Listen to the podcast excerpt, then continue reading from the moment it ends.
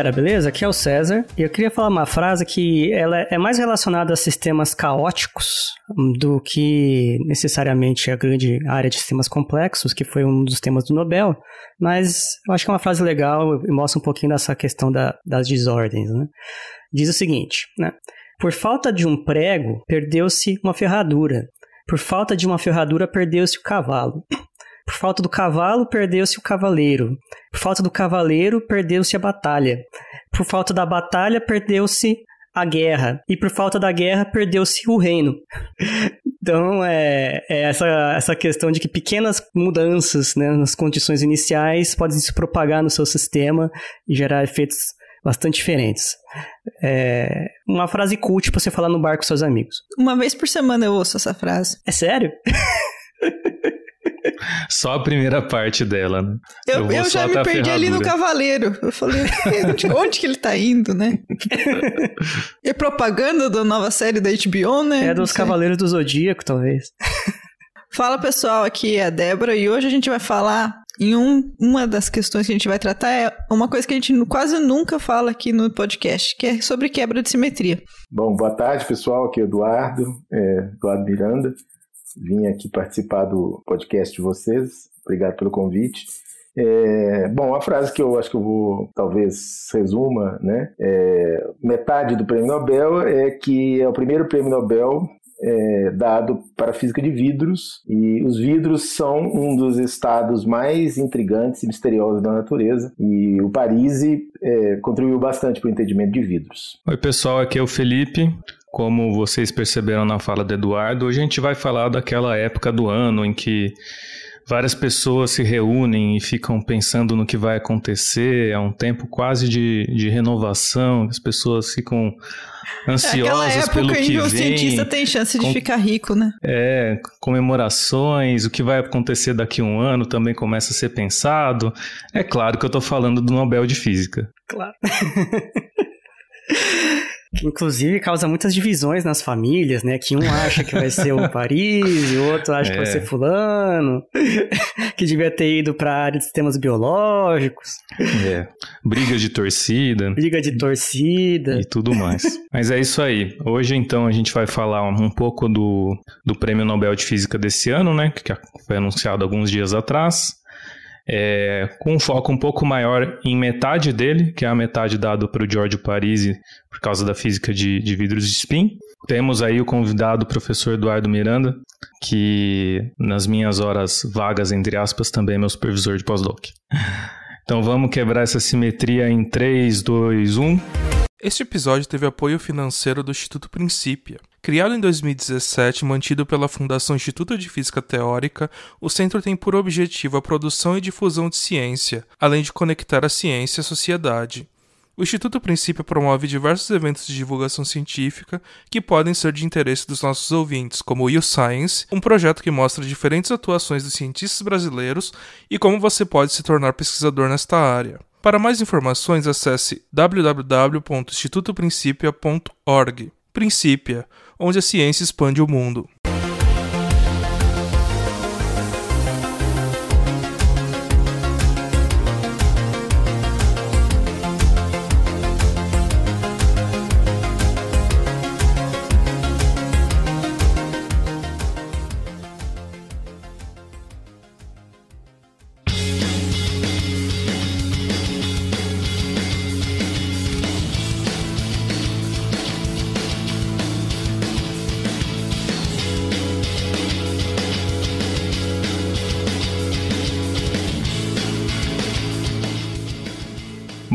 Para começar, como que a gente poderia. Bom, para começar, né, para quem ainda não, não, não, não se ligou, o Prêmio Nobel de Física de 2021 foi dado metade por causa da física de vidros de spin e como isso influenciou várias outras áreas depois, e metade para modelagem climática. Em particular, eu gosto muito mais da metade de vidros de spin, porque é a metade que tem a ver com o que eu faço, é, que veio com que, que, que e cara que foi premiado, Giorgio Parisi, teve contribuições importantes demais no final da década de 70 e início de 80 nessa, nessa física. E... Só, mas só para falar, né, quais são, quais foram os, foram três laureados, né? É, dois dividiram metade do prêmio e o Eu ia falar os outros dois agora, só que eu esqueci ah. o nome e eu não tô achando tá minha aqui nota. o nome, ó. Sikuro Manabe, Klaus Hasselmann e Giorgio Parisi por groundbreaking contributions para nosso entendimento de sistemas físicos complexos. Contribuições que chacoalharam os fundamentos dos sistemas físicos complexos. E é isso que une os dois, né? Essa coisa dos sistemas é, físicos é, complexos. Eles estão um pouco na, na, grande área, mas ao que parece tem uma certa uma distância considerável entre a parte do Paris em vidros de spin e a parte de mudanças climáticas. Talvez tenha algo a ver com a propagação de perturbações no sistema macroscópico, algo assim, que também possa ligar, mas isso a gente vai descobrir durante é. a conversa. Okay. Então, sem mais delongas, Eduardo, é, o que você acha que de dar uma resumida assim no eu, eu inicial para a gente começar Felipe, a conversa no. Se você me permite, Sim. Antes do Eduardo falar sobre o tema, eu acho que seria interessante ele se apresentar, falar mais ou menos o, o que ele pesquisa, é, o que ele trabalha, para o pessoal saber mais ou menos a área de especialização dele. Sim, okay. eu esqueço disso porque eu falo com ele toda semana.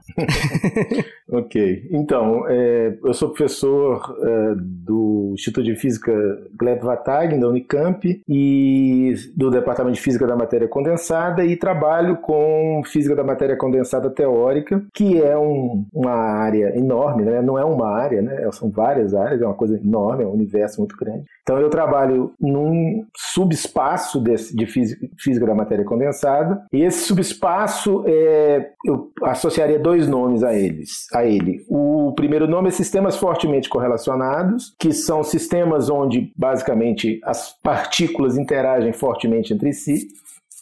Se necessário, eu posso explicar isso melhor depois. E, mas eu também tenho um grande interesse em sistemas desordenados, né, que é, vamos dizer, a parte do meu trabalho que está mais próxima do trabalho do Parisi. É, sistemas desordenados, é, para ser bem breve, eu posso me alongar se necessário, mas é, a gente tem a, a, os sólidos na natureza geralmente é, têm forma cristalina, né? eles uh, se arranjam, os átomos se arranjam de uma, de uma maneira periódica no espaço, né? Um, uma subunidade pequenininha que se repete em todas as direções e é igual sempre. E a desordem é tudo aquilo que sai dessa, desse esquema periódico ordenado, né? Uhum. E à medida que você vai, bom, na natureza os sistemas nunca são perfeitos, eles vão ter sempre, é, como a gente fala, defeitos, né? Que são, são é, desvios da ordem cristalina.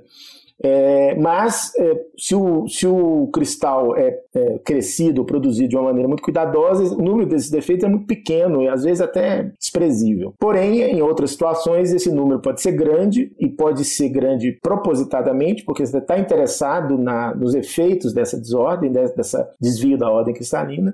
E, e, e, é isso que a gente chama de sistemas desordenados. É interessante a gente entender esses sistemas, é, em, em, parte porque eles são muito desafiadores. Né? Você perde a, a, simplificação que vem da ordem periódica dos cristais e você tem que começar a pensar de outra maneira, fora da caixa, né? da caixa do, da ordem cristalina. E a desordem pode ir aumentando, aumentando, aumentando, e no outro extremo é, você, você tem os materiais amorfos, que são materiais onde há no máximo uma ordem local, assim, né, na, sei lá, no, no entorno de, do, do, do, do, do átomo, os primeiros vizinhos, talvez até os segundos vizinhos, e a, além desse entorno, você não tem mais nenhuma ordem, você perde completamente a, a ordem, né, e isso caracteriza o material amorfo, o melhor exemplo é o famoso vidro de janela, né, que, que a gente tem em vários lugares e que é um material amorfo, é uma, é uma exceção do estado sólido, ele não é cristalino. Né? E, e também tem propriedades interessantes, é, e é, a, o material amorfo, que é o vidro de maneira geral, é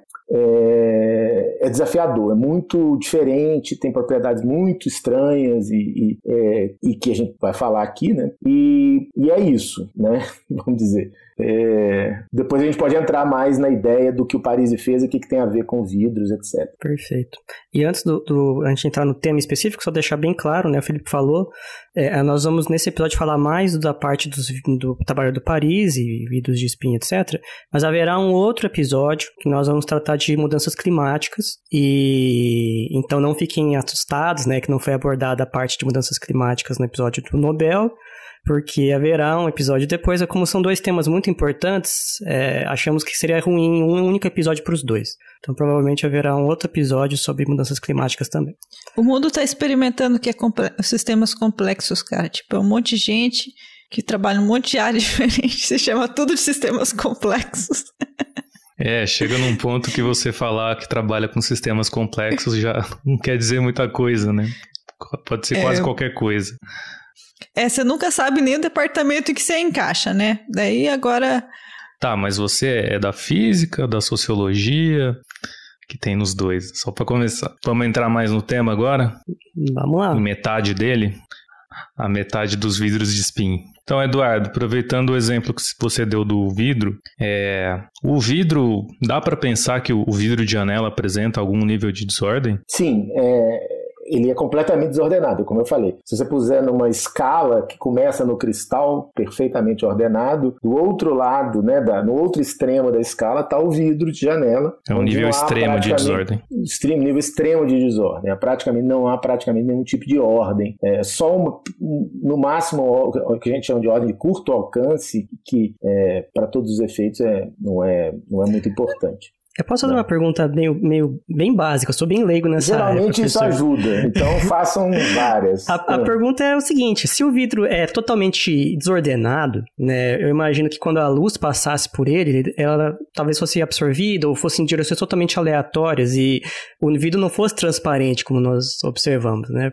Como que é as propriedades óticas do material estão relacionadas então, aí com essa estrutura? É, é, basicamente o vidro é isolante, né? É um isolante elétrico e, e tem um gap para estações óticas que é muito grande e a, e a radiação eletromagnética passa por ele, né? É, nesse sentido não é muito diferente de cristais que são isolantes e transparentes, né? Hum. Nesse ponto aí, vamos dizer, o fato de ser cristalino ou amorfo não faz é, muita é diferença. É irrelevante. Né? Ah. É. É, Mas existe vidro metálico. Conta... Existe Sim. vidro metálico também que é, reflete a luz. Mas por causa dos elétrons, né? E não por causa da estrutura amorfa dele. Ah, tá certo. É, tem que levar em conta que as propriedades óticas estão mais na, na, na escala de energia dos elétrons na escala do, de energia dos, dos núcleos que estão por ali mais fixos, que interage com isso geralmente é raio-x, né? Tem muito mais energia que luz. Tá, entendi. Ordem de grandeza de diferença. Tá, beleza. Então vamos começar do básico, né? Primeiro, o que, que é um vidro de spin? que é então, o. É, deixa é eu falar do vidro primeiro. Tá, vamos falar do vidro. O vidro já não é trivial, né? É, não, a gente é, quer... Na é, verdade, o vidro de spin é mais simples, né? É, pelo menos se mostrou mais simples, né? Não, By the way, que... tá lembrando hum. que a gente acabou de ter alguns, alguns episódios atrás sobre fases da matéria, e daí chegou no vidro a gente assim, hum, né? É vidro, é isso aí, né? Esse negócio aí. Não vamos comentar, fingir, a gente fingiu que tinha alguma defesa, é, algum. É, a gente não podia falar por, por causa de patente e deixamos quieto. É. tá certo. Mas vidro é um boa, negócio boa estranho, né? Tri... Não, é, então, é, vamos lá, eu, eu, vamos dizer, voltando lá à pergunta inicial do Felipe, né? É, vidro tem ordem, não tem? É totalmente desordenado, né? Aí é o seguinte, né? A gente acredita, né? Tem alguns teoremas até provados a respeito disso, que é, se você tem partículas, átomos, vamos dizer, que interagem de uma determinada maneira, o, você, você quando resfria, você vai para o mínimo de energia daquele sistema, né? E existem até alguns teoremas, e acredita-se que, de maneira geral, é, dado, dado as interações entre os átomos, o estado de mais baixa energia, que vai ser o estado que vai minimizar as interações, né, de tal forma que a energia fique bem baixa, é o estado cristalino, tá? E é por isso que a maioria dos sólidos são cristalinos, porque crescidos, é, vamos dizer, da maneira habitual, eles vão tender ao seu mínimo de energia, que é cristalino. Então, na verdade, crescer vidro ou crescer amorfo é muito mais difícil do que crescer cristal, porque você vai contra, vamos dizer, essa natureza é, de, de, de, buscar a, a minimização utilização da energia né, para uh, formar um, um, um, cristal, né, quer dizer, e, e combater isso para poder formar um vidro. Então, como que o vidro é formado? O vidro é formado, basicamente, bom, todo mundo acho que ouviu falar de superresfriamento, né? O que, é superresfriamento? É você é, entre o estado líquido e o estado sólido, se você conseguir, é, no caso do superresfriamento, você resfria devagar, né? A famosa cerveja que você abre, põe é. a mão e ela, né, vira A coisa gelo, mais vira... triste que pode acontecer com a cerveja. Exato, exato. E, e o que, que aconteceu ali? É, o, a cerveja foi resfriada muito lentamente, e ela permaneceu líquida abaixo da temperatura onde o líquido é a fase termodinâmica, termodinamicamente mais estável. Né? Na temperatura que está aquela cerveja, a fase termodinamicamente estável é a fase sólida da cerveja. Mas, porque você conseguiu abaixar a temperatura muito devagar, você fica preso naquele estado líquido. Só que esse é o que a gente chama de um estado metastável. Então, qualquer perturbação externa, ele vai para o mínimo global, que é o, que, é o, que é o sólido, que é cristalino. É, o, o, o, vidro ele é formado mais ou menos da mesma maneira. O que, que você faz? Você vai resfriando. É, um, aí tem toda uma, uma, um conhecimento empírico atrás do, dos chamados é, materiais formadores de vidros, né? Glass Forming Materials, né? É, que são materiais que têm uma tendência maior, né? Eles são, é mais fácil você fazer vidros, vidros com eles. E aí o que se faz geralmente é, é, é, o que se chama de quench, né? É resfriar, só que você resfria rapidamente esse, esse vidro. De tal forma que você meio que é, congela, a palavra não é boa, né? Mas é, é, é justamente a palavra que eu evitar, mas você meio que é, para ele no espaço numa configuração líquida, onde não há nenhuma ordem, tá? Mas por que que ele fica? Porque normalmente o que, que vai acontecer? a maioria dos materiais, se você fizer isso, beleza, ele, você tenta parar ele naquela configuração onde não há nenhum tipo de ordem, porque ele está na configuração do líquido, mas aí você abaixou a energia, ele fala assim, opa, esse aqui não é a você abaixou a temperatura, né? É, ele fala assim, essa aqui não é a, a configuração mais estável, é de, maior, de menor energia. Aí ele olha para o lado fala, ah, se eu vier para cá, eu ajeito, aquele outro ali vem para cá tal, e o, o líquido solidifica num cristal. Essa é a coisa normal. Os bons formadores de vidro são aqueles em que esse processo é, eu não sei a, a, melhor tradução, acho que é aprisionado, né? É, em inglês eles falam arrested, né? É, o processo de formação do sólido ele é, é, é aprisionado no estado líquido. E aí o que acontece? A, o, existe outra palavra que acho que é engarrafamento, é jamming, né? Que é o seguinte: o líquido fica, ah, os átomos ficam aprisionados nas suas posições, que não são a posição de menor energia, mas eles não conseguem acessar a posição de menor energia, porque eles não conseguem sair das jaulinhas onde eles estão presos, tá? Então, esse é um processo que ocorre, inclusive em, em grãos, né? Se você puser areia, aquela coisa do areia compactada e tal, é o que ele chama de jamming. Eu não sei a tradução dessas coisas. Outro dia estava no seminário do nosso departamento, alguém usou uma, um termo que eu achei fantástico. Deixa eu ver se eu lembro. Encalacrado, alguma coisa Encalacrado. Assim. É, mas é, é, é, um termo. É, é, é, que é difícil traduzir essas coisas. Né? Mas o átomo fica encalacrado. Então ele fica num, numa gaiolinha feita pelos outros átomos. Ele gostaria de sair dali, tecnicamente, ele gostaria de difundir, porque ao difundir ele vai começar a explorar uh, as energias disponíveis e ele vai achar o mínimo global, que é o cristal. Mas se ele fica preso, e nos bons formadores de vidros ele fica preso, é, ele não consegue se mexer. O, o cara do lado dele também não consegue se mexer pela mesma razão. O cara do lado de lá, pela mesma razão. E ele fica aprisionado num estado amorfo, não cristalino, que não é líquido mais. Por quê? Porque você matou a difusão dos átomos. Né? Num líquido, o átomo vai difundir, ele vai sair passeando, batendo nos outros e andando pelo espaço. Mas você, é, é, você aprisiona, você é, suprime a difusão e você fica preso no estado amorfo, que não é o estado de menor energia, mas você não sabe sair dele. Tá? Então é aquela coisa, o tempo de equilibração do sistema, ele, ele diverge rapidamente. Porque se você faz esse processo de resfriamento muito lentamente, você permite a difusão interna, os caras vão se ajeitando, vão procurando mínimos locais, etc., e é, é, é, acham ali a forma cristalina. Na hora que ele acha, ele influencia o vizinho, influencia o vizinho, começa a espalhar pelo, pelo material inteiro aquela forma cristalina, e aí ele forma um cristal. Se você faz isso rápido, você aprisiona, você suprime a difusão, e esse tempo que ele levava para achar o mínimo, que a gente chama de tempo de relaxação, né, é, ou de equilibração, esse tempo vai ficando muito grande. E o, o que a gente acredita é que num líquido esse tempo fica. É, é, aí tem uma questão que é puramente, eu acho que é semântica. Se, ele, se, ele tempo, se, se esse tempo fica infinito, é, ou na verdade o que é mais importante é que ele fica muito maior que os tempos de laboratório. Né? É, então, efetivamente, é a mesma coisa falar que ele foi para o infinito e aí ele não relaxa mais e ele fica preso ali e não sai daquilo, da, daquela situação mais. Aí o que é interessante? Se você mudar a taxa com que você resfria, esse processo ocorre em temperatura diferente. Tá? Então, essa é uma característica do vidro. É, a, a temperatura de vitrificação depende da taxa de resfriamento. E isso aí é a primeira dica que a gente tem de que o vidro não é uma fase convencional, né? A fa... O ponto onde a água vira gelo, a pressão ambiente é zero graus, não tem, não tem mudança, né? Ele vai ser sempre em zero graus. O ponto onde o material vira vidro depende da taxa de resfriamento que você usou, tá? Então a gente já começa a desconfiar que o vidro é uma fase diferente da matéria.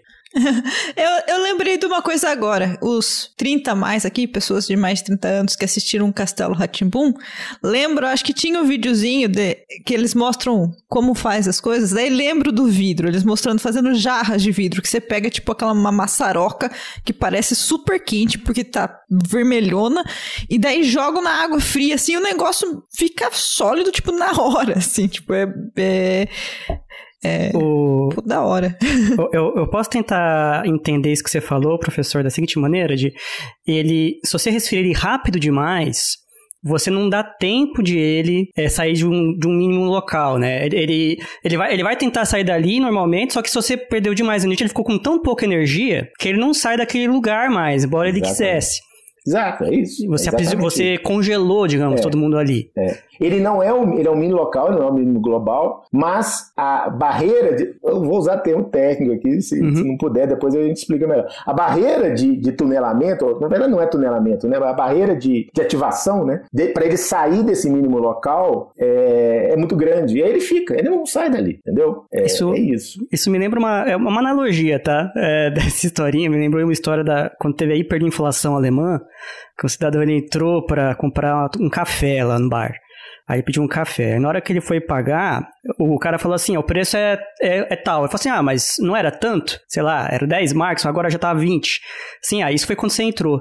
Agora, agora já mudou o preço. E aí ele não conseguia pagar mais. E aí ele não poderia conseguir sair dali. Né? Então, uma brincadeirinha, né? Seria algo assim: mudou tão drasticamente as circunstâncias ali que o átomo não consegue se mandar mais daquela posição Sim. Aí, aí assim, só um comentário interessante é o seguinte: é que note que você une o micro com o macro, né? Porque é, você pode pensar que cada átomo perdeu a habilidade de difundir naquele, naquele, naquele material. Então ele fica preso. Mas aí, ao ficar preso, ele impede o átomo do lado de difundir também. Né? Então é um processo em que o microscópico invade o macroscópico, né? Assim como quando ele se ordena localmente, ele facilita para o cara do lado se ordenar também. Aqui é o contrário, ele deixa de difundir, fica preso ali na gaiolinha amorfa, essa gaiolinha amorfa cria, entre aspas, né, torna o, o material do lado é, também uma gaiolinha amorfa e o sistema fica preso ali, né? É, e, e, é isso. E isso é o vidro. Isso é o vidro de janela. É, tem bastante coisa interessante a respeito de estudos sobre vidros. É uma, é uma área aberta muito interessante, né? É, tem... acho que um, um ponto interessante só antes da gente continuar essa, essa relação do micro com o macro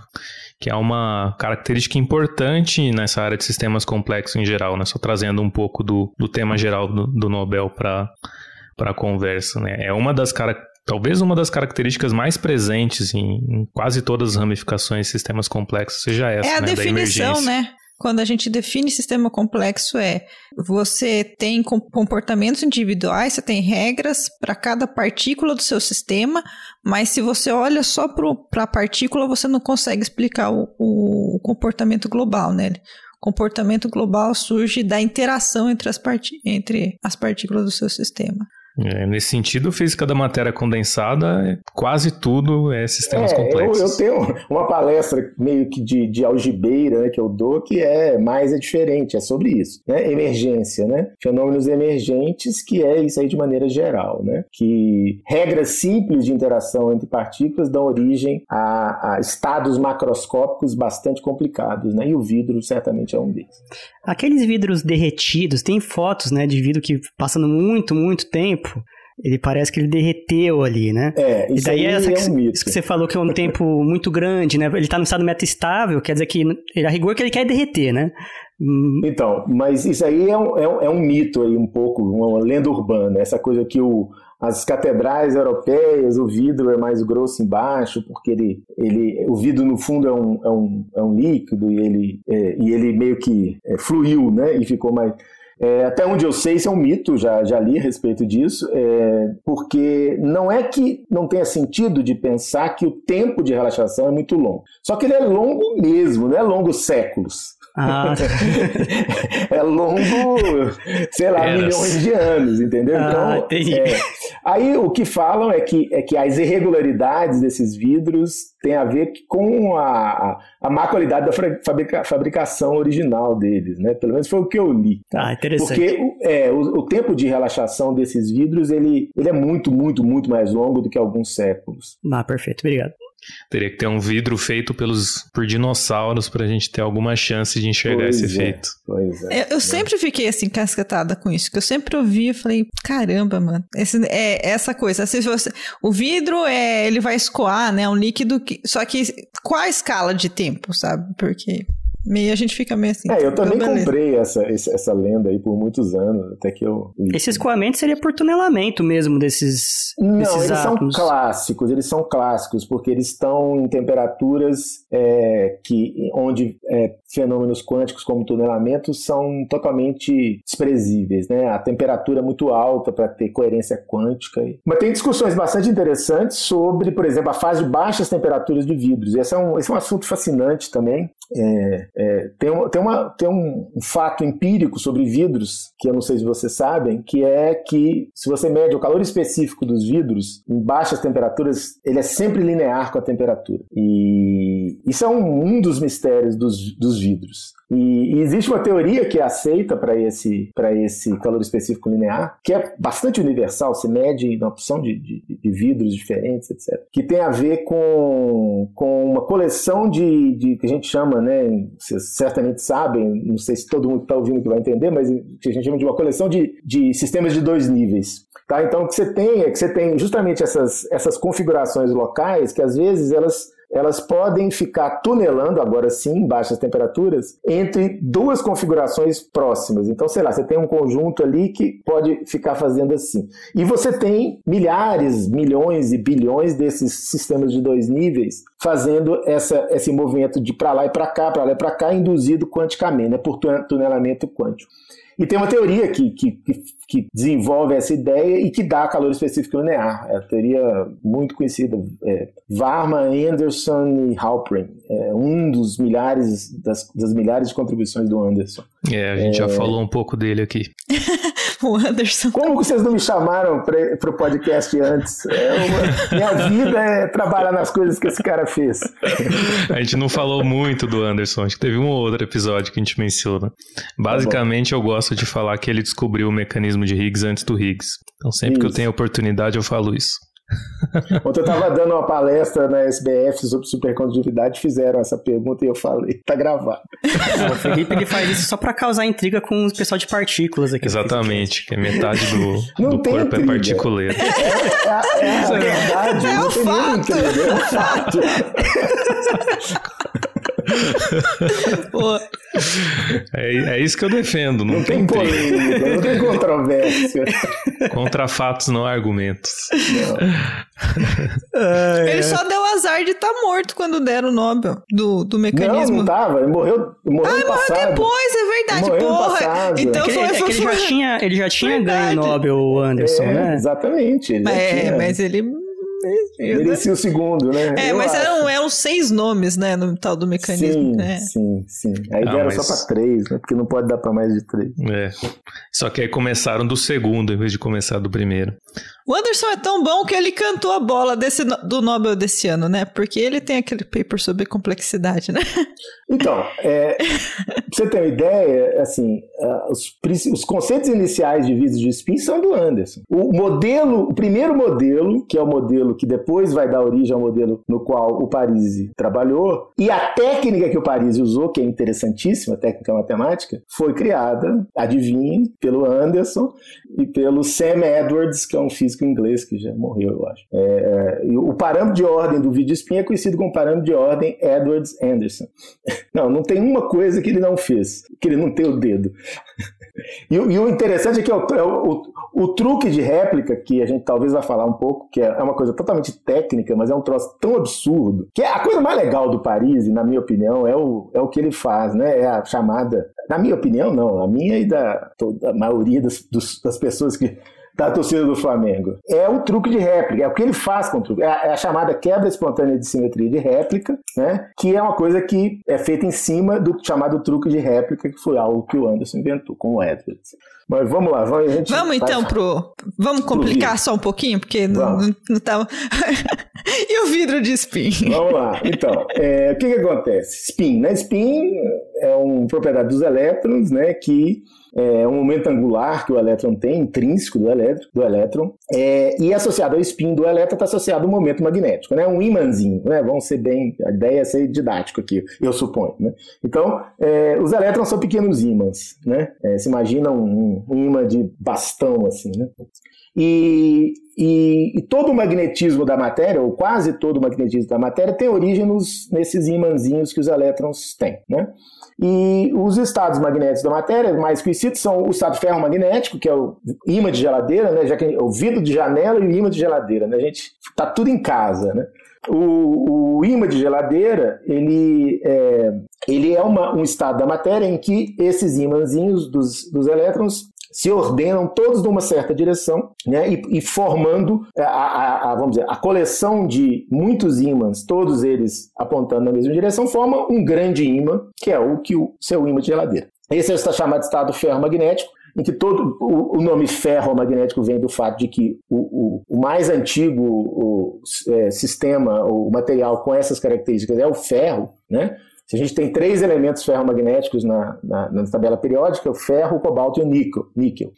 E, evidentemente, o mais, mais importante é o ferro. E, e aí leva o nome de ferromagnetismo. Né? É, na natureza, você tem outros tipos de ordem. é, aí pode complicar bastante, mas vamos citar só mais um aqui, é importante, que é o chamado de antiferromagnetismo, que é uma situação em que os ímãs dos elétrons se ordenam. Se você pensar, por exemplo, ao longo de uma linha, ele se ordena assim, para cima, para baixo, para cima, para baixo, para cima, para baixo, para cima e para baixo. De tal forma que o, o vamos dizer, a, a influência magnética global desses ímãs é zero, porque um cancela o outro, basicamente. Né? Então ele não tem, é, ele não forma um ímã de geladeira nesse sentido, é, mas ele forma um estado ordenado, no sentido de que cada um dos elétrons aponta ou para cima ou para baixo. Né? Beleza. E é esse estado que a gente chama de antiferromagnético. E tem outros. é, magnetismo é um assunto vastíssimo também, muito, muito, muito grande, né? mas é isso. O que é o vídeo spin? O vídeo spin é um, é um estado magnético muito especial que guarda semelhanças com o vidro, em que, ao abaixar a tem- a temperatura, aí, aí você pode pensar o seguinte: vamos pensar que o ferromagneto ou o antiferromagneto, né, lembrando, o ferromagneto em, em que todo mundo aponta na mesma direção, e o antiferro, aquele em que as direções são, vão se alternando né, no cristal, é, a gente pode pensar nesses dois estados como sendo o sólido magnético, né? na medida que tem uma ordem muito clara, uma ordem de longo alcance, né? É uma espécie de estado cristalino do magnetismo. O vidro de spin é o análogo vítreo, se você usar, né, levar essa analogia adiante. O que quer dizer? Quer dizer o seguinte, que se você olhar os elétrons, eles estão apontando cada um numa direção, a magnetização líquida, ou seja, a soma total né, da, da, do- da influência dos, dos ímãs, dos, dos spins, dos mo- momentos magnéticos dos elétrons, é zero. como no caso do antiferromagneto, mas não tem ordem. O antiferromagnético, se, se o primeiro é, é para cima, o próximo é para baixo, o terceiro é para cima, o quarto é para baixo e assim por diante. O vidro de spin, quando ele se ordena, quando ele está na fase vítrea, né, um spin está numa direção, outro está noutra, outro está noutra, não tem nenhum tipo de ordem naquele. Ou, ou quer dizer, o tipo de, de ordem que existe é o que o Paris descobriu. Né? Existe, é, é seguinte: não tem, uma, não tem ordem magnética do, no sentido habitual, né? no sentido que você não consegue olhar, você olha para aquilo e fala, olha, é uma bagunça. É, é, se você pensar na analogia, é como se você tivesse é, congelado um líquido na posição amorfa. Né? O magnetismo é zero, mas o magnetismo do antiferromagneto é zero também. Né? Mas ele tem ordem. Né? O vídeo spin não tem. Ele não tem uma ordem óbvia. Né? E, bom, o que que causa isso? No, no, caso dos, dos vidros de janela, eu falei, é resfriar rapidamente, né? Mas no caso de vidro de spin, não é, não é bem... Até a taxa de, de, de, de abaixar a temperatura tem influência, mas o que é mais importante é o seguinte, uh, o, o estudo, a investigação de vidros de spin diz que você tem dois ingredientes fundamentais para a ordem vítrea de spins, que são desordem e é, frustração.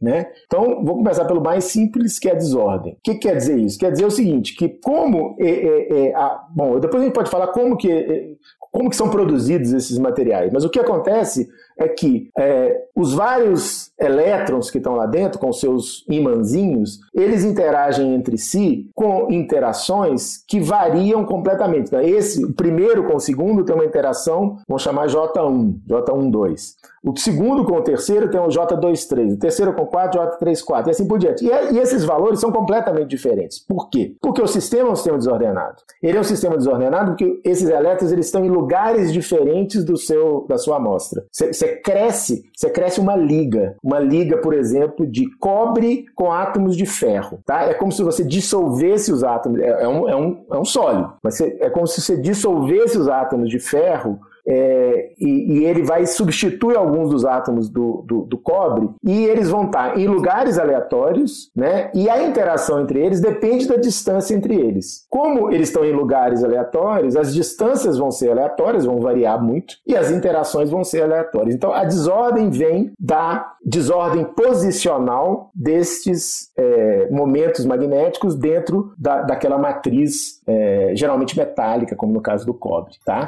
Então, então é, o primeiro ingrediente é desordem. Oi. Tem uma, então, tem uma espécie de estado vítreo do, do sólido onde o, o vidro de espinho é, ele não é vítreo, mora associado? É, não, porque é o seguinte, é, boa pergunta. você lembra que eu pus numa, numa escala, né? O, cristalino uhum. numa extremidade, amorfo no outro. Eu tô, ah, tá no meio. Eu tô perto, da, é, eu tô muito, eu, assim, o, o, basicamente, o que, que eu fiz? Eu peguei um, um, um cobre é, é, cristalino e desordenei ele só em alguns lugares onde eu pus ferro. Então eu tô no, eu tô no, no extremo mais próximo do cristal do que do outro lado, tá? Então, do ponto mas, de vista cristalino, é uma desordem fraca. Isso. Mas pro spin... Mas do ponto de vista dos spins, é uma desordem forte. É, é isso. Obrigado. Exatamente. É, eu ia até, pensei em falar, você, você foi mais rápido. É isso mesmo.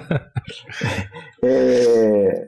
E tem o, o outro ingrediente que é frustração. Né? Frustração é o seguinte: as interações entre os spins, elas vão simplificar, mas basicamente elas fazem, falam o seguinte: vamos, vamos supor que os spins só podem apontar para cima e para baixo, tá? Isso nem sempre é verdade, mas vamos supor que, que, que seja assim. É, no modelo que o Paris resolveu, é assim. É, então, é, se você tem três spins, é, vamos pegar dois primeiro. Você tem dois spins. Tem dois tipos de interações possíveis entre esses dois spins: interações ferromagnéticas, onde você vai abaixar a energia se você puser, puser os spins apontando apontando na mesma direção, certo? Então, duas setas apontando na mesma direção. É, se a interação for antiferromagnética, eles vão apontar em direções opostas, ok? Para dois spins é isso. Se a interação é de um tipo, eles são é, apontam na mesma direção. Se a interação é de outro tipo, eles são antiparalelos. Agora põe três spins em volta de uma mesa, tá? E vamos supor que a interação entre eles todos é antiferromagnética, ou seja, ela favorece o antialinhamento. Eles estão os três em volta de uma mesa. Aí o primeiro aponta para cima. Aí você fala, ah, o segundo ele quer apontar para baixo, porque aí ele satisfaz a interação antiferromagnética que ele tem com o primeiro. Aí o terceiro, ah, para cima, porque ele satisfaz a interação entre o segundo e o terceiro. Aí o que acontece? A interação entre o primeiro e o terceiro não foi satisfeita. Se você, se você acompanhou o raciocínio, o primeiro era para cima, o segundo para baixo, o terceiro para cima. O terceiro e o primeiro, que estão na mesma distância, é, estão apontando na mesma direção, mas a, a, a interação entre eles prefere que eles apontem em direções opostas. Então, para três spins em volta de uma mesa, você não consegue satisfazer as três interações ao mesmo tempo. Se você fizer quatro spins, dá, não tem problema, né? Porque ficar é, para cima, para baixo, para cima, para baixo. Frustração vem do nome é, da, do sentimento dos, dos físicos em trabalhar com problemas de três corpos. Não, é, o sentimento dos spins ao não satisfazer as ligações, né? Os físicos adoram frustração porque a gente gosta de coisa complicada. A nossa vida é frustração, né? Bom, tem isso também, né? Tem, a vida de todo mundo é frustração, né? Uma nota aqui meio sombria. Mas então, frustração vem disso, de frustrar as ligações. Ele não né? consegue atingir um estado estável, em essência. Ele consegue, mas veja, então vamos brincar. Assim, vamos um brincar. estado que satisfaz essa restrição, né? Satisfaz todo mundo. Mas é, aí exato. você consegue satisfaz dois. Beleza. Mas aí o que acontece? Para satisfazer dois, você, quer dizer, para três spins, que você não satisfez um, certo? Não satisfez uma das três ligações. Tem três maneiras de você botar isso, né? Essa, essa, essa ligação que não foi satisfeita pode estar entre o 1 e o 3, o 1 e o 2 ou o 2 e o 3. Então começa aí, você tem três estados disponíveis. Que são equivalentes, né? Que são completamente equivalentes. Aí é que começa a complicar. Você quer abaixar a energia, qual que você escolhe? Você fica em dúvida. Eles são todos equivalentes. Se você desordenar um pouquinho, eles não vão ser exatamente equivalentes, tá? Mas aí o próximo lá vai ter também o problema de satisfazer todas as equações, todas as interações. E esse problema se torna um problema do ponto de vista de minimizar a energia complexo. Né? Absolutamente é, é, é um pesadelo. Um- Parece um- briga de família, né? Vai colocar o pessoal Exatamente. na mesa, um Com vai um ser... curto, né? Ele tem um monte de estados de mínima energia equivalentes na Então, prática. aí- pode aí- escolher aí- vários. Agora estamos entrando na teoria do Paris, né? Então, basicamente, o modelo do Edwards Anderson é um modelo que tem frustração e desordem, tá? É, aí foi feita uma simplificação depois por Sherrington Kirkpatrick, que modelo de Sherrington Kirkpatrick, que é basicamente o mesmo modelo de Edwards Anderson, só que com interação de alcance infinito. Ou seja, um spin interage igualmente com o cara que está pertinho dele, comparado com o cara que está uma milha dele, né? Que é uma coisa completamente não física, se você for pensar, né? Geralmente você interage forte com quem está perto e fraco com quem está longe. Mas por que que fizeram isso? Porque aí é uma coisa técnica, né? Quando você é, define um modelo como esse, com interação de longo alcance, é, você cai num, universo muito simplificado, que é a chamada teoria do campo médio, teoria de campo médio, né? É, a gente sabe que nos modelos simples, é, nesse limite de interação de alcance infinito, a solução é simples. A solução que a gente chama de campo médio é assim: o que quer dizer campo médio? Quer dizer que o spin, como ele vê igualmente todos os outros spins, ele vai, é, ele ele vai interagir com a média deles, basicamente, que você soma sobre 10 a 23, né? É, é, as flutuações são pequenas, então ele vai interagir com a média. Em comparação, né?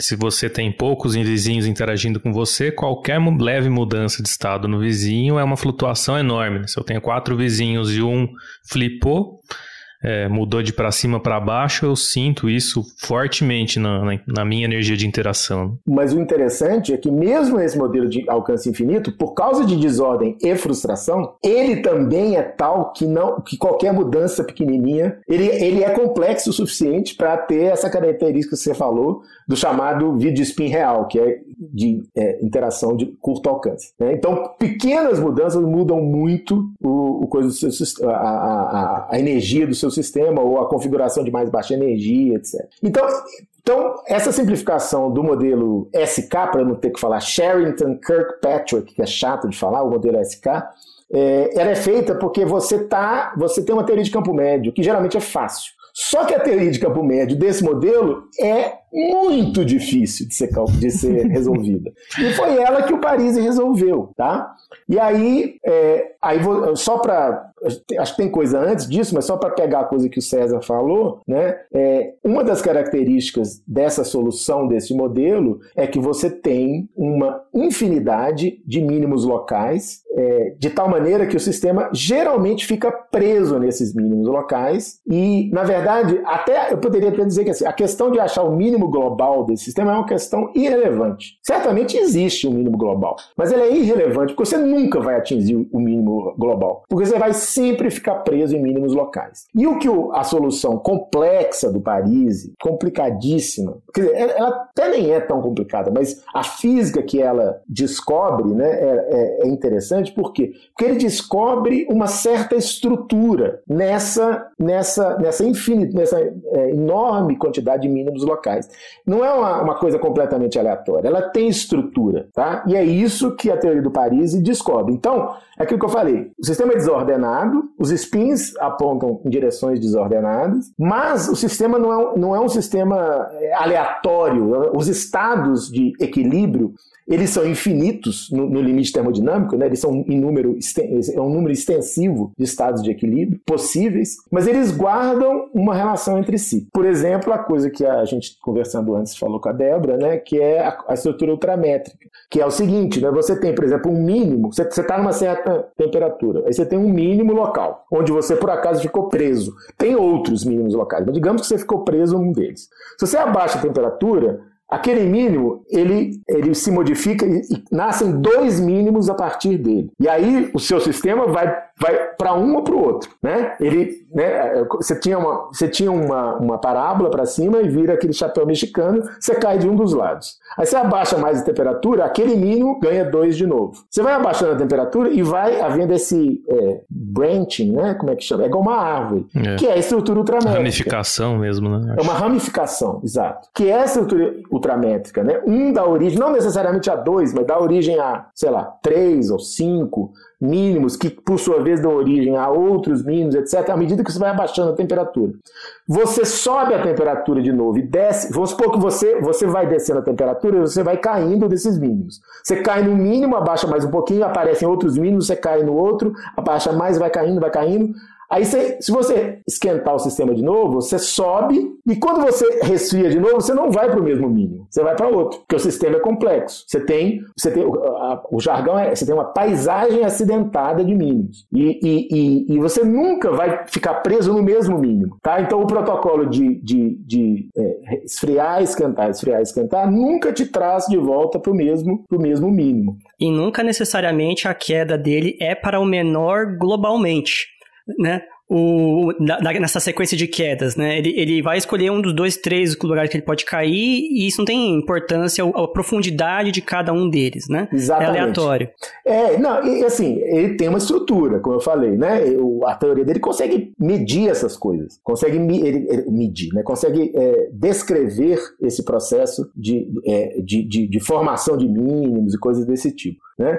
É, mas ela é essencialmente uma teoria probabilística, né? não é uma teoria, é, acho que é óbvio, né? pela estrutura do problema, que o máximo que você pode fazer é descrever é, as, as distribuições de probabilidade de, por exemplo, qu quantos mínimos aparecem, é, como, com que taxa esses mínimos vão sendo criados, esse tipo de coisa. E, então, é a tal ordem que ele descobre dentro do sistema desordenado. E, e tá, então, qual foi a contribuição específica do Parisi nesse problema? Ele, ele resolveu o modelo de SK, que é o um modelo de campo médio para vidros de spin do tipo easy. E por que, que isso é difícil? Porque as equações. Ah, é, Pô, eu não posso deixar de falar disso, que isso é uma coisa muito legal para nós aqui no Brasil, né?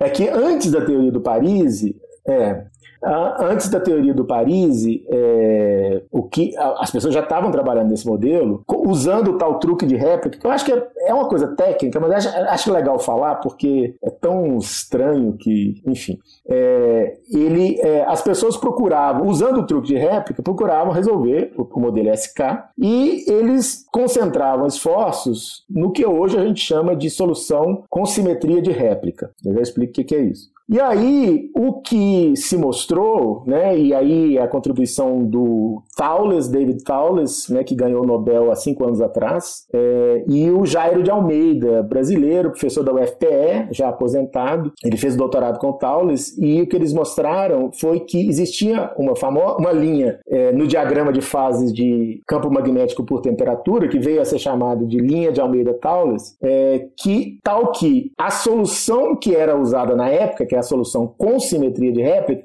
ela é instável abaixo dessa linha. Então é isso que sabia, se sabia naquela época, que a solução que o pessoal estava tentando, é, ela não podia ser correta dentro da linha de Almeida-Taulas, abaixo da linha de Almeida-Taulas. Então a solução correta era outra. A questão era qual era essa solução. E foi essa solução que envolve quebra de simetria de réplicas, que o Parisi descobriu. E aí a gente precisa, para explicar isso um pouco melhor, porque é impossível explicar isso direitinho aqui, é, é, é, o que, que quer dizer isso? Né? Ou pelo menos o que está envolvido?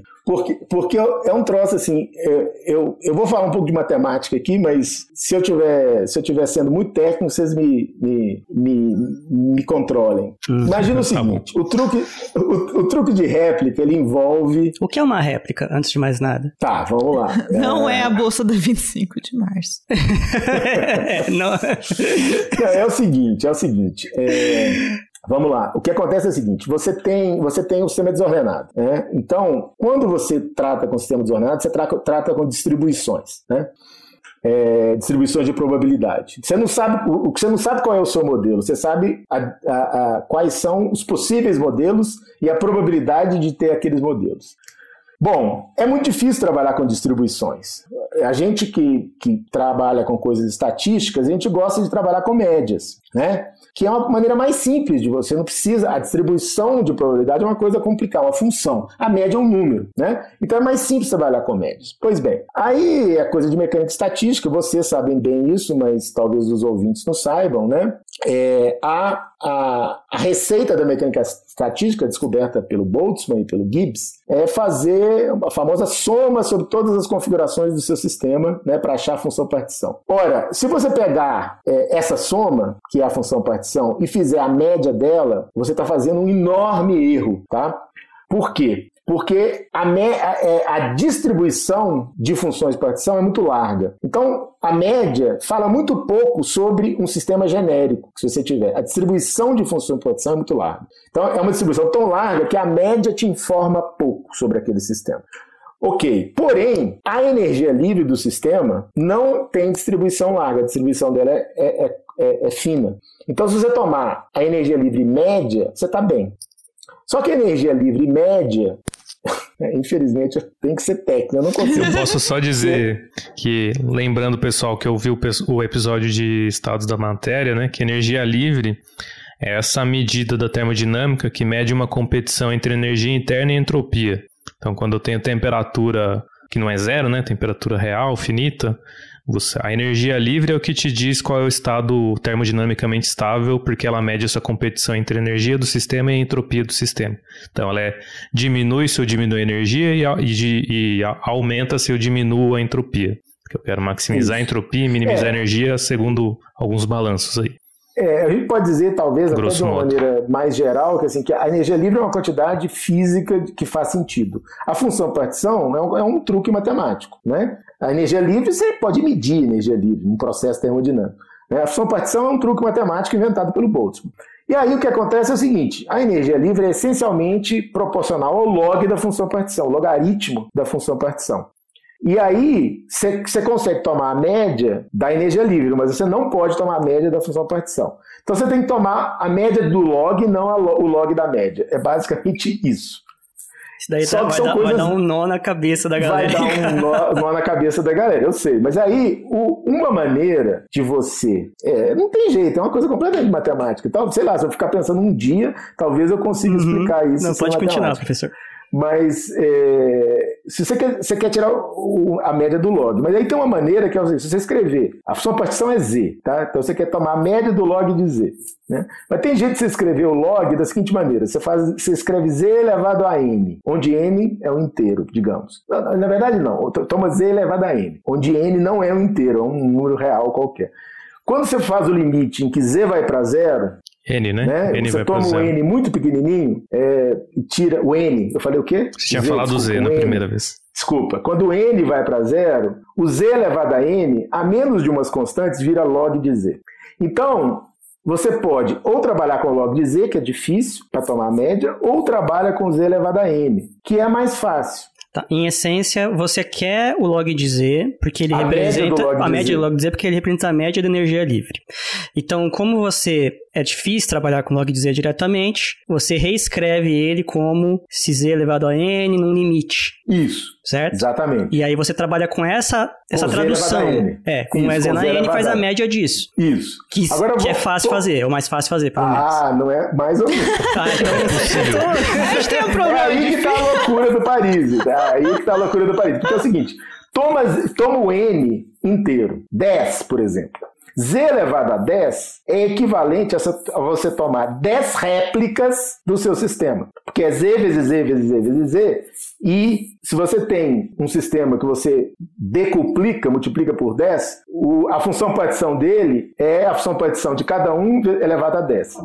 Por sistema, você está entendendo aí um subconjunto do sistema total ou Não, é... sistema total. O sistema total mesmo. Total. Sistema total. Tá. Tá? Então, você você replica o seu sistema N vezes. Aí, você vai, aí já começa, você já começa a ficar desconfortável, porque você está replicando ele N vezes, mas depois você vai tomar N indo para zero, né? Uhum. É isso que o Paris fez. E é isso que se continua fazendo em vários desdobramentos. Tá, te- tecnicamente, né, os seus ouvintes agora já vão, vão desistir do podcast, né, mas tecnicamente o que você faz é o seguinte, você, você imagina que como função de n, a função é analítica e ela pode ser continuada analiticamente para n igual a zero. Mas não tem nenhuma garantia disso. Tá, então, se a gente tentar traduzir para o português, me corrige se eu estiver errado, Eduardo. É, você tinha um problema físico que era calcular a energia livre média desses sistemas desordenados, certo? Você não sabia calcular isso diretamente porque isso era uma média de uma log da função de partição, que é uma estrutura matemática difícil.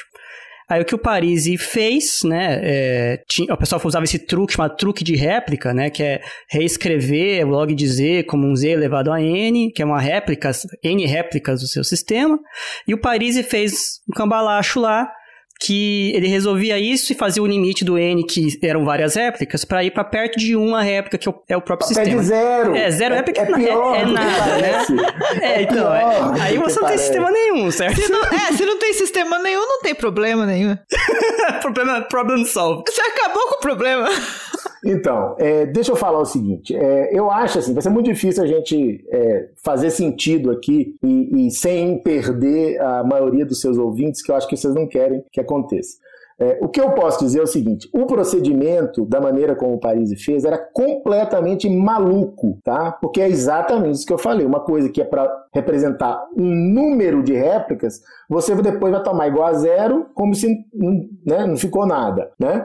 Porém, a maneira como ele constrói né, é tal que ele consegue fazer isso, ele viola coisas naturais em matemática e obtém uma solução com quebra de simetria de réplica e sai calculando as, a- as consequências físicas, de- físicas disso. Olha, eu não sei como o primeiro paper passou, sabe? Eu não sei. Eu não sei. É, é aquela palavrinha mágica, ansatz. A gente É, mas é pior, é pior, É pior. porque assim, é, vale a pena ler. Eu cheguei a ler uma vez assim, a linha onde está escrito pela primeira vez, né? E ele não, não- ele não pede desculpas, ele fala, né? Tomando o limite de n igual a zero, pá, e dá isso. É, porque não tem como justificar, não faz Então, nenhum mas é, sentido talvez essa, essa que seja a genialidade dele, né? Porque, por que, que ele tentou fazer esse passo maluco, né? Que não faz sentido nenhum. E, e como ele teve a, a autoconfiança para dizer que era isso, né? o certo, né?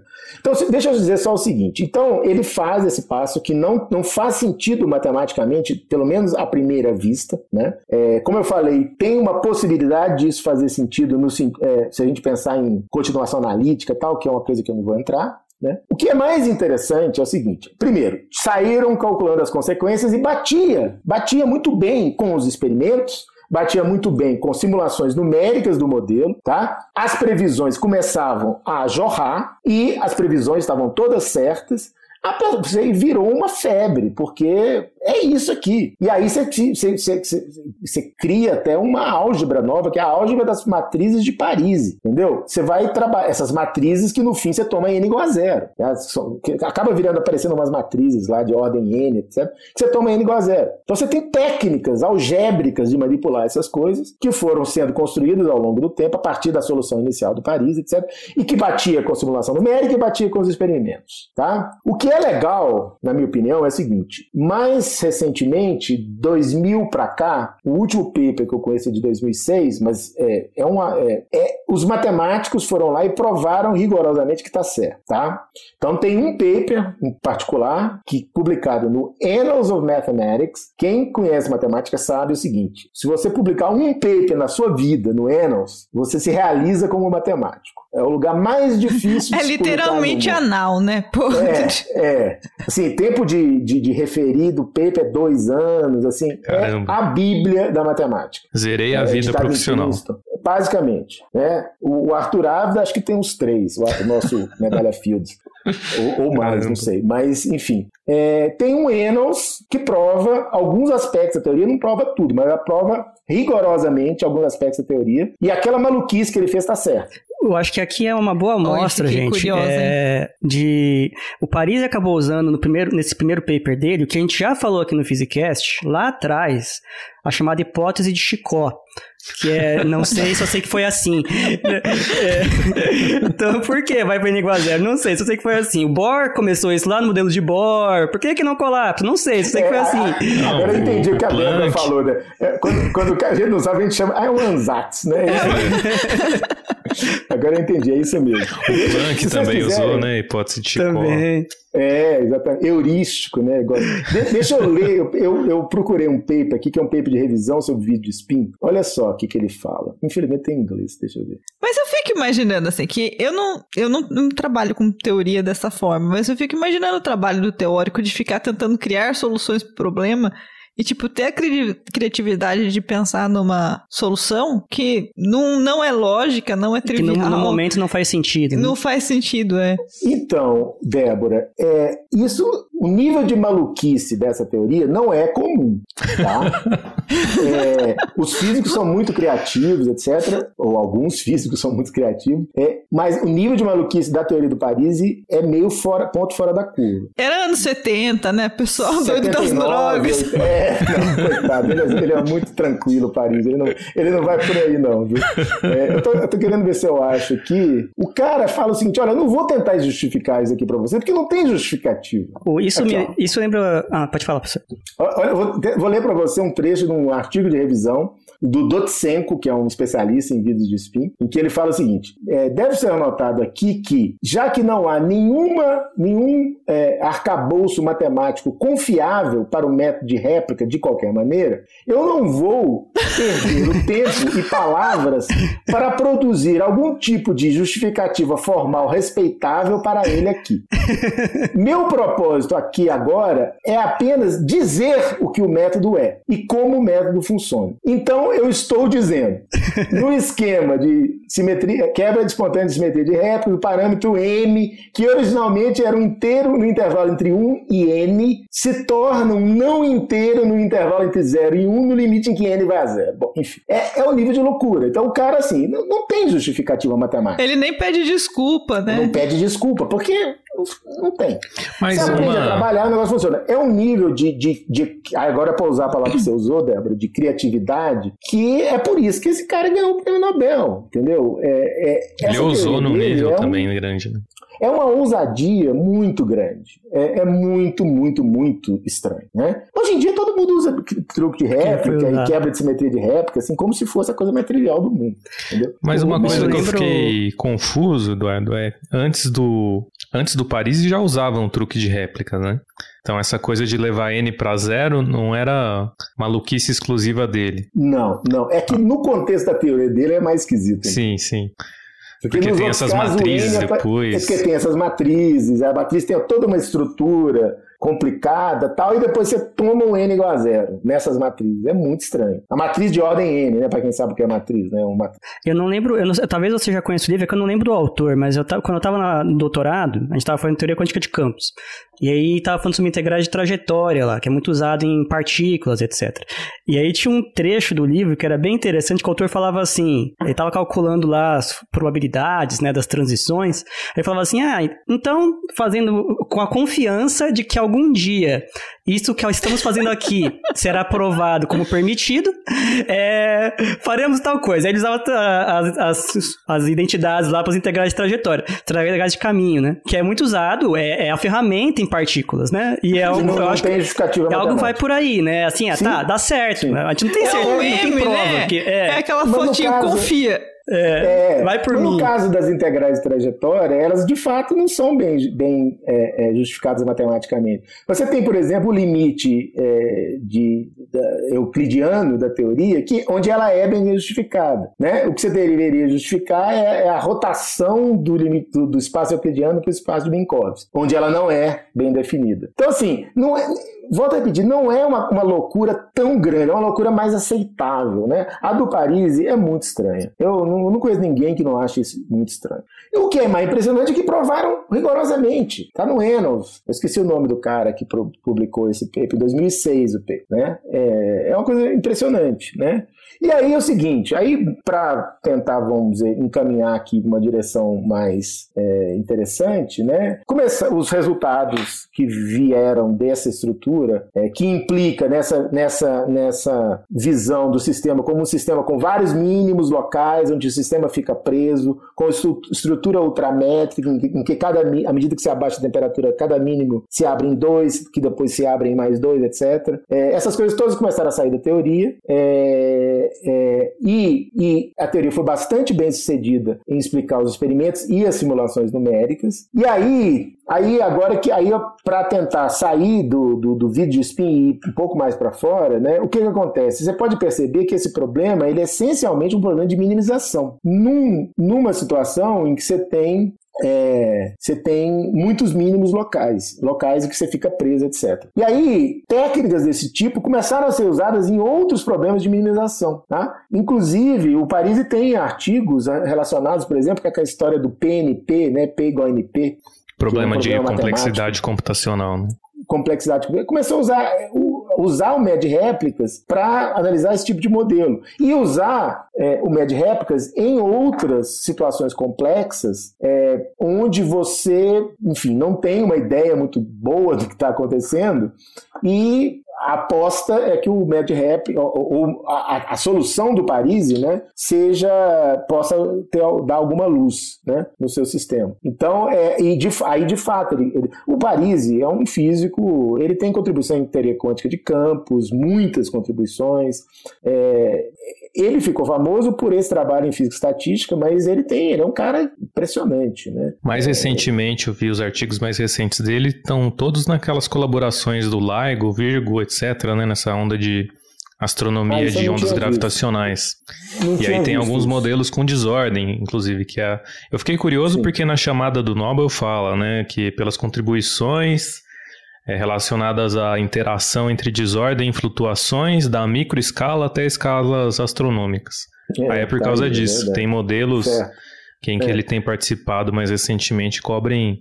Bom, é, é no fundo usar essa, esse framework doido que foi criado nos vídeos de spin em outros problemas com isso, outra física, isso. ou às vezes que nem são de física, que nem esse computacional. É, exatamente. Né? É, é, uma, é um problema mais geral que física uhum. só, né? Vamos dizer assim. É, quando, quando o Eduardo estava falando aí do, do, sistema de vidro de spin com um alcance infinito, né?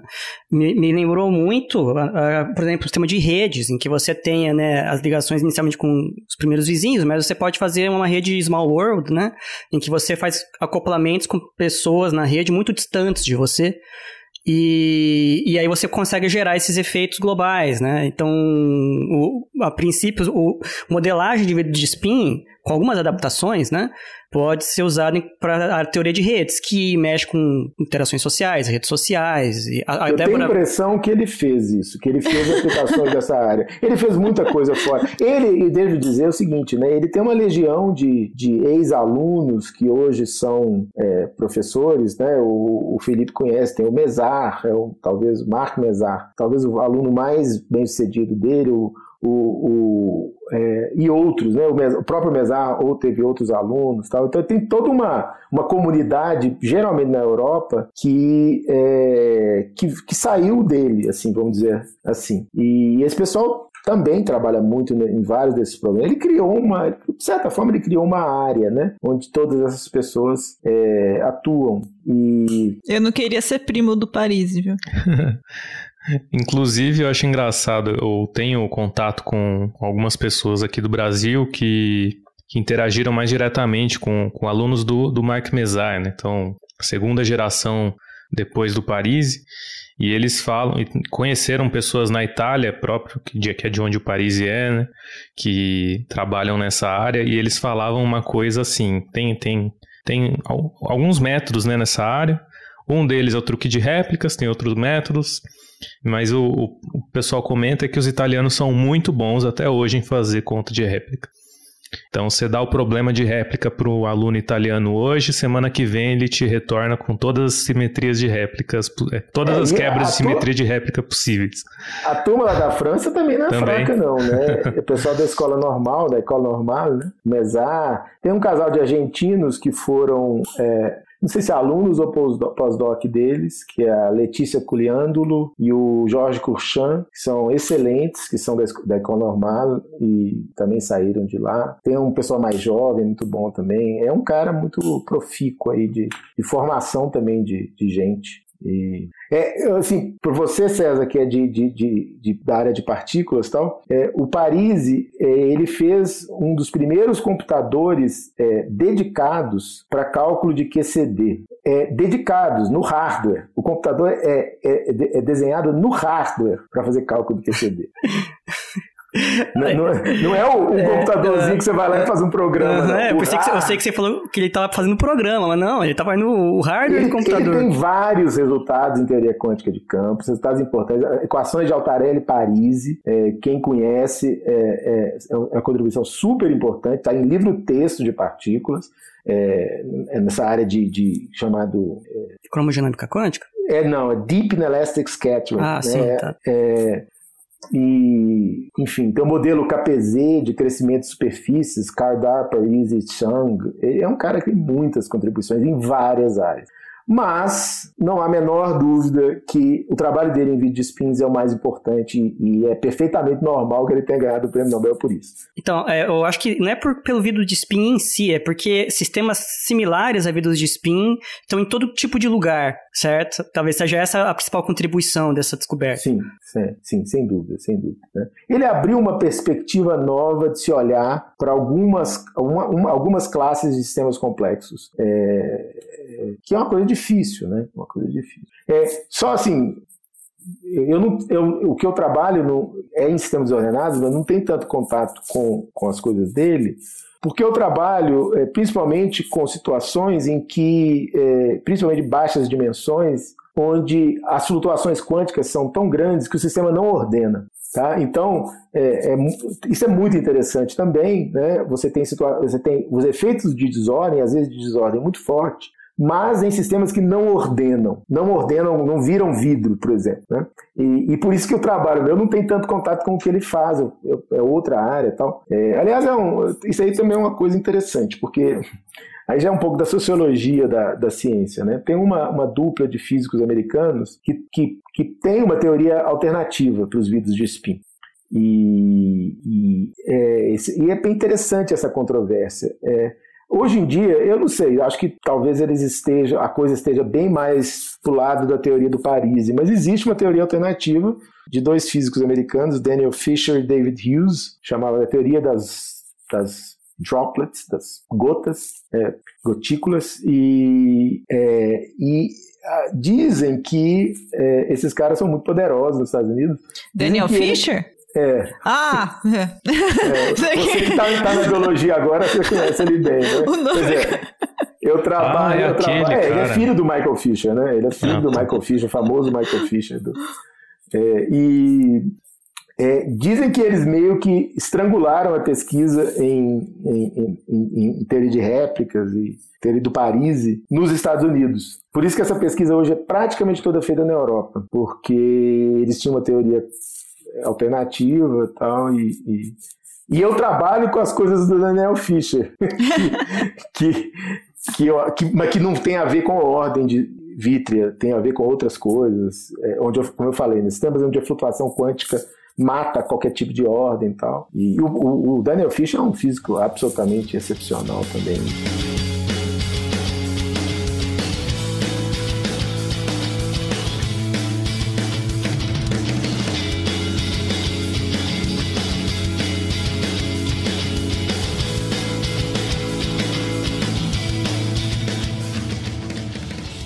Ô Debs, você gostaria de falar um pouquinho dessa versão de vidros de espinha aí em, em biologia, nos sistemas de é, especiação, que você tinha, você tinha mencionado ah, tipo. é, não, mas nossa, é, é assim, bom, bom. Só para mostrar a amplitude, né, da, das, Falei umas das cinco palavras de negação, né, porque é, eu uso uma versão bem diferente, na verdade, a descrição. É, simples, a gente só empresta a descrição de cadeias de spins 1D e a gente usa essa descrição para genomas.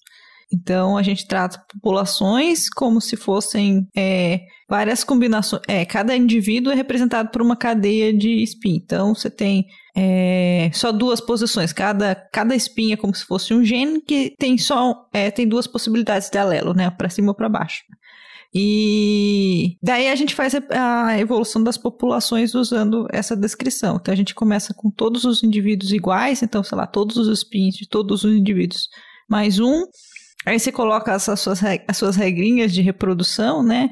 É, tem que recombinar é, e coloca a, a, a, taxa de mutação, que é a probabilidade do spin flipar. Então, toda vez que você, você troca as gerações, né, você tem, as gerações elas não têm é, sobreposição. Então, cada passo de tempo você mata todo mundo que veio antes e substitui pela prole.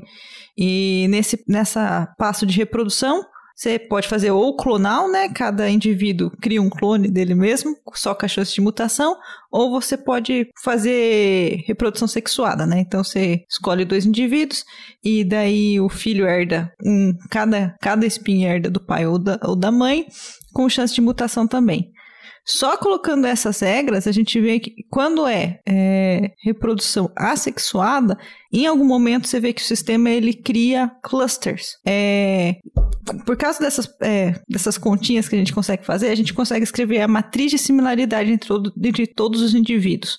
Então você compara os pares de indivíduos e você sabe falar qual que é, dá um valor, assim, tipo, que vai entre menos um a um, né? Porque se dois indivíduos todos tem os spins todos para um, então a similaridade é máxima. Os dois são iguais, é um. Mas se um, um tem, tem todos para cima, tudo mais um, e o outro todos para baixo menos um, é similaridade no outro sistema, menos um, né? Então você consegue calcular, embora as cadeias sejam infinitas, né, de spins, você consegue calcular a similaridade entre pares de indivíduos. E daí você consegue fazer as continhas da dinâmica disso aí, para onde deveria ir, sabe? Usando campo médio. Só que o que acontece é conforme quando você coloca mutação, é, você não, o valor médio não descreve mais seu sistema. Você tem uma quebra de simetria em que surgem esses clusters de espécie. Quando você coloca reprodução sexuadas, ele começa a misturar os indivíduos por causa de recombinação, você, isso desaparece. Daí você tem que colocar algum outro tipo de critério diferente para aparecer a espécie de novo. Que daí o critério tem que ser: os indivíduos só vão reproduzir se, se tiver uma similaridade mínima. É, se 90% dos spins deles, por exemplo, ah, forem iguais, daí eles podem reproduzir. Mas é, é, a gente, é um modelo super simples, assim, que a gente usa para descrever, a gente chama de genoma, né? Que é uma, uma liberdade que a gente toma, mas você pode falar que é uma cadeia de traits, por exemplo. Acho que sim. E aparece algo como uma estrutura ultra, ultramétrica também, dessa coisa de. Se nem Isso, formou é, os é. clusters, é. aí você espera mais, os clusters se dividem em mais clusters. Isso, é, eles vão quebrando. Mas é, não é só com primeiros vizinhos essa interação dos. Não é, é. Isso é um modelo que a gente chama de modelo simpátrico, em que você. O, é, que na verdade os spins estão é dentro do genoma de cada indivíduo, né? Mas os indivíduos eles podem é, fazer essa reprodução com qualquer um da população, não tem nenhum tipo de restrição. E tem alguma coisa que você bota de dominante recessivo? O spin para cima é dominante, para baixo não, é recessivo gente, na reprodução? Não, não é, é, é sexuado. É, né? é bem simples, é. É porque é haploide, né? É haploide, então você só tem duas, duas possibilidades, para cima ou para baixo. Aí, quando você é, cruza, só copia um ou do pai ou da mãe. Então, mas é, tipo, é, é uma, a coisa que se relaciona é que, assim, o, é, se, quando você tem reprodução sexuada, é, ele, se você vê essa matriz de similaridade entre os indivíduos, ela vai simplesmente indo pro zero, que é a situação totalmente randômica. Sabe, se você deixa o sistema evoluir é, livremente, é, vai para o estado mais trivial, que seria a distribuição totalmente aleatória dos spins. E daí, quando você tem duas cadeias totalmente aleatórias, a similaridade entre elas é zero. Porque não é nenhum dos dois opostos, né? É nem a similaridade máxima, nem a mínima. Se você escolhe aleatoriamente, a chance é de metade dos sítios serem iguais e metade diferentes. Então, vai para zero. Mas aí, quando você coloca essa condição de que para fazer reprodução tem que ter uma similaridade mínima, daí quebra em espécie de novo. E aí você vê que o valor médio dessa matriz de similaridade, ela não vai mais para aquele estado que era estacionário. Ele fica quebrando, sabe? Ele fica num estado dinâmico. A gente chama de não promediável. Que bonito, hein, essa palavra. Pô, legal pra caramba. E as, as desordens no, nesse sistema seria, seriam as mutações, né? As, as pequenas é, é, desordens. Você né? coloca, né? é, é. E é isso que eu ia falar. As, as, o espelho da desordem é a mutação. Bem interessante. É... É, você tem um outro fator também de que adiciona a aleatoriedade, que é na reprodução, que você pode é, fazer por sorteio. Então, toda vez que você vai gerar prole, você sorteia um indivíduo e daí, por exemplo, na assexuada, você sorteia o indivíduo ele faz, e faz o clone dele. Aí você pode fazer o sorteio com reposição. Então, você gerou um filho. Aí você vai lá na sua população, aquele carinha voltou, ele pode ter outro filho. Então, pode ter um carinha que vai ter mais filhos que o outro. Isso também, isso é um fator importante. Isso que a gente chama de deriva genética em dinâmica de populações, que é por causa de aleatoriedade acontece que alguns genes não são passados para frente. Você quer, você quer falar um pouco, Felipe, do como impacta o seu trabalho, uh, resumidamente? Posso falar um pouco. Então, o que eu faço, a origem do problema é em ótica. Então, você faz um experimento, coleta alguns dados de, da estrutura ótica de um dispositivo. E aí, o que eu quero fazer é inferir alguns, alguns parâmetros que governam essa estrutura. Então, a estrutura tem, por exemplo, é, 100 pontos experimentais, mas eu sei que eu consigo explicar esses 100 pontos com seis parâmetros só, por exemplo. Eu quero tentar aprender esses seis parâmetros a partir dos, das 100 observações. Para fazer isso, eu uso um, um modelo estatístico que, que eu consigo mapear num problema de física estatística com desordem. E a desordem, no fim, a origem da desordem está na imprecisão das medidas. Então é o fato de que a medida que eu faço tem uma incerteza associada. Então tem uma probabilidade de ser exatamente aquilo, ou um pouquinho mais, um pouquinho menos. É, e aí eu tento resolver esse problema análogo. No fundo, o que eu faço é, é, olhar o que acontece nesse problema com perto do estado fundamental dele, né, perto do estado de mínima energia. E, e aí eu, eu tento construir um diagrama de fase associado. Pelo seguinte, é, existe um, uma, uma correspondência entre a inferência ser possível ou impossível com existir ou não um estado ordenado nesse sistema físico fictício aí que eu mapeio o meu problema. E, a correspondência, correspondência é o seguinte: quando existe ordem no sistema, alguma, algum tipo de ordem, o meu problema de inferência, de, de, achar aqueles parâmetros, é possível. Quando não existe ordem nenhuma, aí achar os parâmetros é impossível. Não, não tem conta que eu faça que vai me dizer com confiança qual o valor desses parâmetros. E, e, ainda tem um estado intermediário, que é existe ordem, mas que nem no caso do vidro, existe um número de mínimos locais muito grandes. Nesse caso, é, o a inferência é possível, mas computacionalmente ela é difícil. Porque no fundo o jeito de calcular os parâmetros certo é resfriar o sistema e ver em que mínimo eu parei. O mínimo que eu parei me dá a resposta certa. Mas se eu tenho muitos mínimos, eu posso cair cada hora em um e eu nunca vou ter certeza se eu estou no mínimo global, que é o que interessa no final do dia grosso modo. Então, essa é a correspondência. No estado vítreo, em princípio, é possível, esse mínimo existe, mas tem tantos outros mínimos, exatamente como no vidro, que a chance de eu é, resfriar meu sistema e chegar nele é zero. Essa é a ideia geral. Perfeito. Acho que a gente conseguiu abordar de modo geral, né, o, o motivo do prêmio ter ido pro Paris, né? É, A ideia metade dos, dele. Dos vidros de spin, né? do- da metade dele. A outra metade fica pro outro dia. Então tá, Você quer vamos... fazer alguma consideração final, Eduardo? É, eu gostaria de entender se tem realmente ligação entre o que ele fez e o que o, o- a outra metade do Nobel fez. Então, se vocês fizerem um episódio sobre isso, me avisem para eu aprender também. É, Beleza. mas, ah, acho que eu falei tudo sim. Legal, gente. Obrigada, Eduardo. E seria legal no futuro a gente abordar alguma coisa de sistemas fortemente correlacionados, né? Que é um tema Ah, legal. difícil. Seria, Mas super aí até- interessante. eu me sinto até mais confortável de falar. E a gente podia depois um dia fazer uma mesa redonda com o tema se foi mesmo o Anderson ou o Higgs que Não descobriu que era de precisa, simetria. Tá classificado. É só olhar a data dos artigos. Não quero espontânea de simetria. Não, não quero espontânea de simetria, né? O mecanismo de Anderson Higgs. Mecanismo de Higgs, é. É. Tá bom. Brincadeira. Não, legal, gente. Acho que foi. O clima foi bem legal aqui. Ó, foi muito bacana a sua participação aqui. A gente entende que é muito difícil traduzir esse tema, que ele é É, muito é. técnico, né? Numa linguagem. Ah, eu aprendi um monte aqui Aí hoje. eu aprendi um monte também. Eu também. Não sei se eu devia falar isso, mas. Aprender é pra todos. Sem dúvida. Mas sem é que tem coisas aí que às vezes eu trabalho muito perto disso, né? Às vezes eu fico pensando se eu já não devia saber. Aquela leve síndrome do impostor, sabe? Mas logo passa. Ô, ô, Felipe, o Paris ele botou um limite de N indo a zero, cara, e nem, nem justificou nada. Você não tem que ter vergonha de nada, não, cara. e ele ficou famoso por isso. Tem que ter a confiança. Tem que ter a confiança, você tem É que acreditar em você. Ele acreditava no taco dele, botou N para zero e, e- e pronto. Beleza. Não perde tempo pra se explicar. É, Eu vou usar isso aí. Não vou perder tempo pra explicar aqui isso aqui, não. Tem que ter coragem. bota aqui nos livros textos de matemática, assim, a demonstração é simples e fica a cargo do leitor. ele nunca é simples.